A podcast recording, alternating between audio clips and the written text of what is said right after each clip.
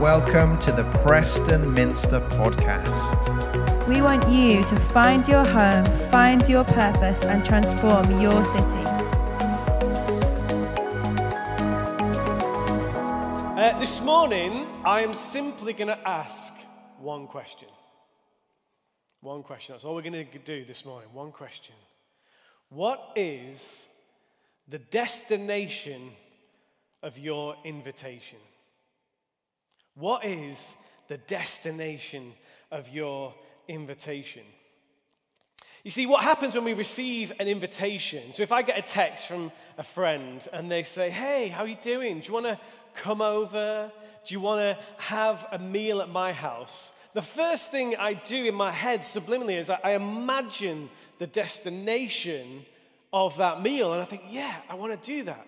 Actually, the first thing I do would probably be thinking, oh, we're in 2019. I'm allowed to go to someone's house for tea. But the destination of that invitation is so key. Now, a different invitation that I seem to get quite regularly is this my child would come home from school and he would hand me his school bag. And I pull out from the school bag yet another invitation to a seven year old's birthday party. And what I do in my head is I go to that destination and I look at the destination of that party and I see a lot of sweaty children. I see a lot of noisy children. I see a lot of very plasticky food. And let's just say I am slightly less excited about the destination of that invitation than the one from my friends. What is the destination of your invitation? But of course, we don't just receive invitations, we also give invitations. The best uh, invitation that I have ever had the privilege of giving was to my wedding. And um, when we were preparing my wedding to my wonderful with wife now, Emma, we were preparing our wedding. And what we did is we decided that we were going to divide responsibility for the wedding. So it's the best way to organize and to plan, right? So uh, over here, I, uh, I was given an area of responsibility. And the area of responsibility for me was table names. And um, Emma's responsibility was everything else. Everything else. And that, that definitely turned out to be a very wise decision in our life because, in my wisdom, I decided that the table names for our wedding should be the England squad. Yeah? Are you feeling that? It was a World Cup year, so it seemed great. Obviously, the head table was Sven Goran Eriksson. That's dated it, if anybody can work out which World Cup I'm referring to. Um, so, actually, it was obviously a terrible decision. And it was especially a terrible decision because England were, of course, knocked out of the World Cup before we got to our wedding day, as I should have seen that a mile off. But my point is, we loved preparing our wedding. We loved thinking about the decorations. We thought about the food. We thought about the table plan. We even thought about karaoke, people. Uh, Robbie Williams, Let Me Entertain You, just in case you were wondering, um, was the go to karaoke song. And we were so excited when it came to the time of the invitation because we knew the celebration, we knew the destination was going to be this wonderful celebration. Does that make sense? We were so excited for it. It gave us a lot of joy. Now, Jesus told a story about a great party. But will you just rewind with me, just before we get to the story that Jesus told, help to help us understand where, what context Jesus was telling this story. Jesus had been doing his ministry and he'd been uh, becoming a little bit more well known. And there was a group of like religious people. And they, there was a very prominent man, and he said to Jesus, Why don't you come to my house and have a meal? And they, they invited Jesus along, but what they were trying to do really, they were trying to trip him up. They were trying to get him to say things that seemed a bit off. Now, Jesus absolutely masterfully managed to turn the conversation around to the fact that what they should have been doing, these religious people, was inviting the poor, the sick, the lame. You see, these people held the view that the way to be- become right with God was just to follow all the rules and to tell others how to follow all of these rules. And Jesus turned it all on its head. And then he told this story. If you'll turn with me to Luke uh, chapter 14, starting at verse 16 in your phones or Bibles or follow it on the screen. And Jesus told this story. He said, A certain man was preparing a great banquet and invited many guests. At the time of the banquet, he sent his servants to tell those who had, who he, who had been invited, Come, for everything is now ready. But they all alike began to make excuses. The first said, I have just bought a field and I must go and see it. Please excuse me. Another said, I've just bought five yoke of oxen and I'm on the way to try them out. Please excuse me. Still another said, I've just got married, so I can't come. The servant came back and reported to the master. Then the owner of the house became angry and he ordered his servant, Go out into the streets and alleys and towns and bring in the poor, the crippled, the blind, and the lame. Sir, the servant said, What you have ordered has been done, but there is still more room. Then the master told his servant, Go out into the roads and the country lanes and make them come in so that my house will be full. My house will be full. You see, Jesus wanted to explain that. Everything that their worldview, they needed to turn that around. I think there are three things that we can learn from this story that Jesus tells us. The first thing is this that the, that the destination that Jesus is talking about, this heaven, this idea of heaven, the best way that Jesus could describe that is like a party. Isn't that interesting? Though, though that's the way that Jesus wants to describe heaven to us. You know, the artwork that we look at or the stories that we hear about what heaven's like is like a fluffy cloud, maybe, but Jesus describes it as this party. And I think that's something to get really excited about. That heaven, the way that Jesus describes it, is this great party. Now, before we go any further, we need to address the elephant in the room. So if everyone could just look over there and look at the elephant in the room, there's a big elephant in the room.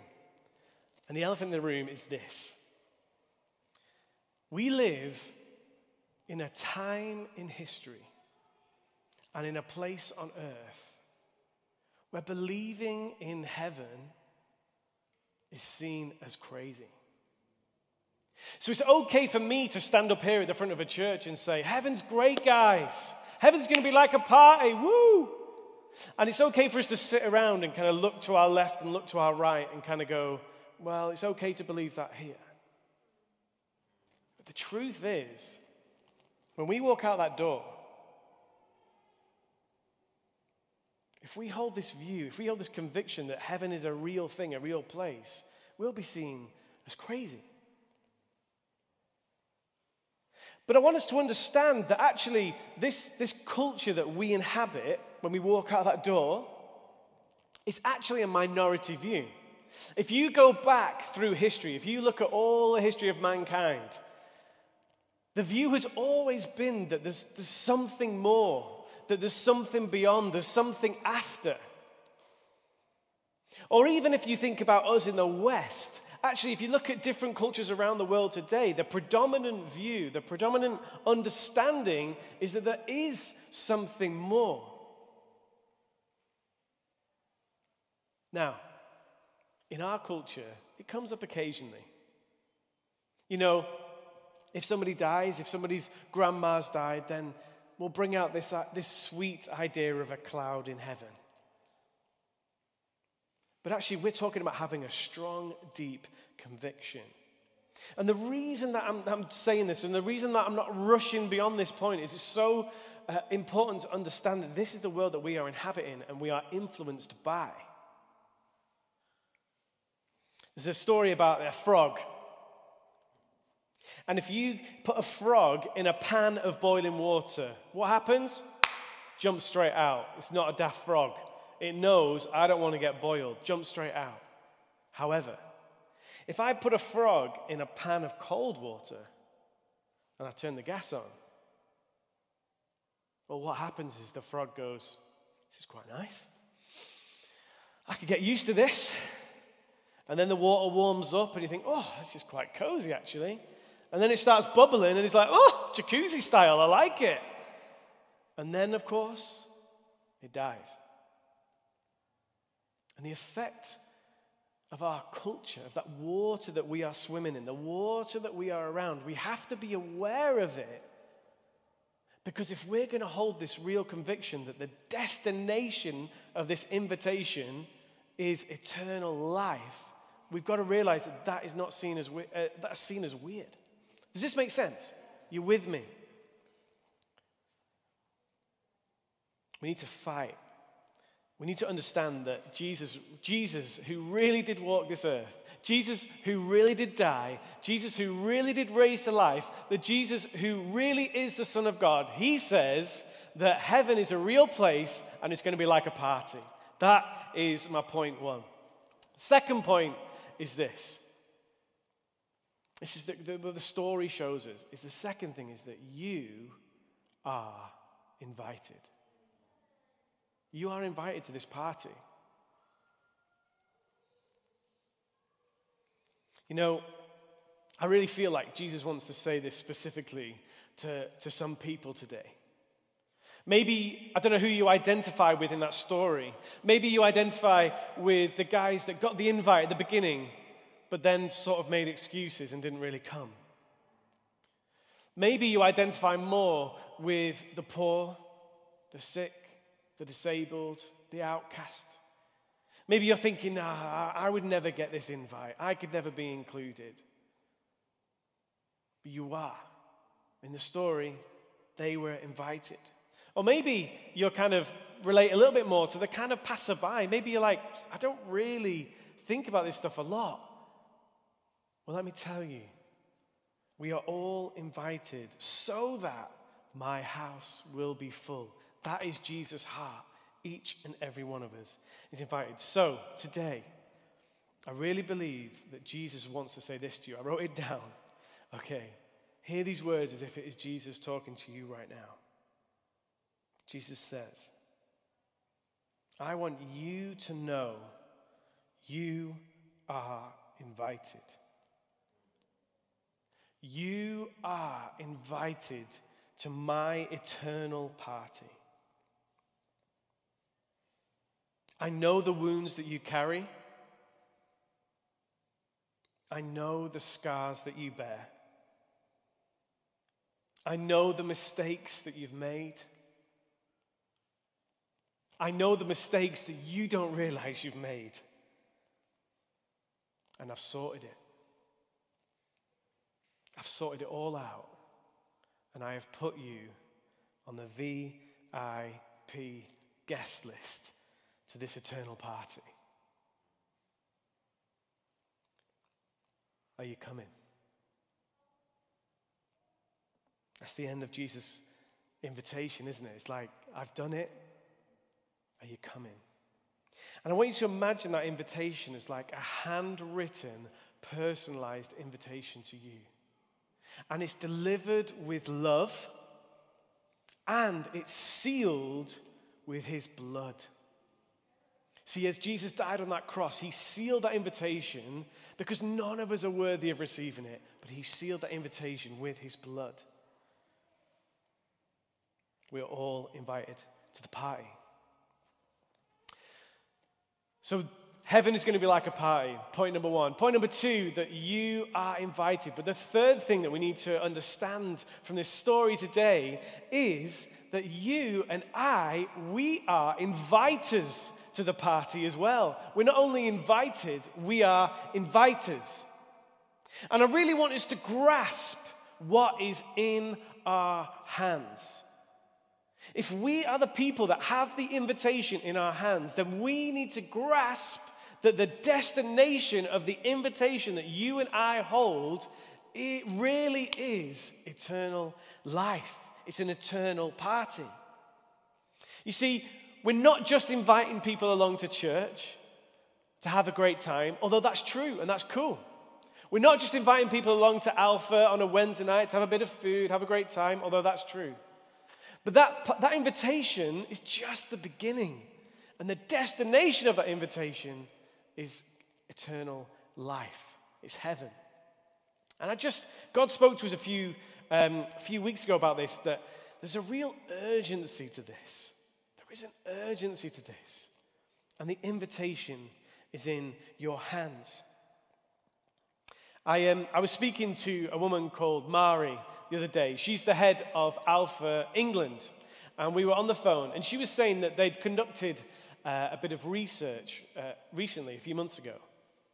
And they'd partnered with a few churches, and they'd put together this amazing social media campaign. And it was incredibly successful. So many people saw it. They saw the Alpha brand, they saw the Alpha advertising. It got in front of the people they wanted it in front of. It was fantastic. But it had no effect on how many people actually went to Alpha at those churches. Isn't that interesting? Let me tell you why. The power of the invitation that is in your hand. Nothing replaces the personal invitation. Nothing replaces it. Nothing is more powerful. We, I don't know why God chose this way, but the way that God invites people to become part of his community is through people like you and me, his church. From day one, that is what he has done. Know the power of the invitation that God has given you. Now, don't be surprised if people make excuses, okay? And don't be disheartened. I've got a, a neighbor, and uh, as most of us do, I guess, um, I've got a neighbor, and uh, I invited him to Alpha uh, last time, and he'd come to the launch service, which was great, really exciting, but he didn't want to come to Alpha. He sort of just said, I'm too busy. And these things, that happens. That's okay. But we have this powerful invitation that we can give. I just want you to imagine for a moment. Just imagine with me for a moment. Imagine a work colleague or a friend or a family member who doesn't yet know Jesus. What if I said to you that by Christmas, they could be well on the way to accepting an invitation from Jesus to that eternal party? You see, if we invite someone to Alpha, they could begin to ask that question. They could begin to ask, is there more to life than this? They could begin to maybe actually realize that Jesus is personally inviting them. And they could be walking in to that future that is there for them to grasp. But here's the exciting thing not only for that person who maybe you brought to mind, but imagine if we all began to do that. Imagine what would happen if we managed to foster this culture where we were all people who were like inviting all the time. We were constantly saying to people, Come and see, come to church with me. Do you want to come to Alpha with me? You see, I think what would happen if we began to do that more and more and more, and we're pretty good at it now, but we can do more. Imagine what would happen what would happen is we would stop being just a church that is growing, and I think we'd become a movement for the gospel. We'd start to plant churches. We'd start to see the re evangelization of the city. We'd start to really see the revitalization of the church in this city. We'd start to see the city completely transformed in Jesus' name. Friends, what is the destination of the invitation? The one that you've received and the one that you hold in your hands today. I'm just going to invite Matt and the band up. And um, let's turn to the Lord with this because there's a danger with this as we, as we kind of realize that God is entrusting us with this invitation. There's a danger that we put it all on ourselves, right? And we know that this is a God thing. We know that the Holy Spirit moves in people's lives.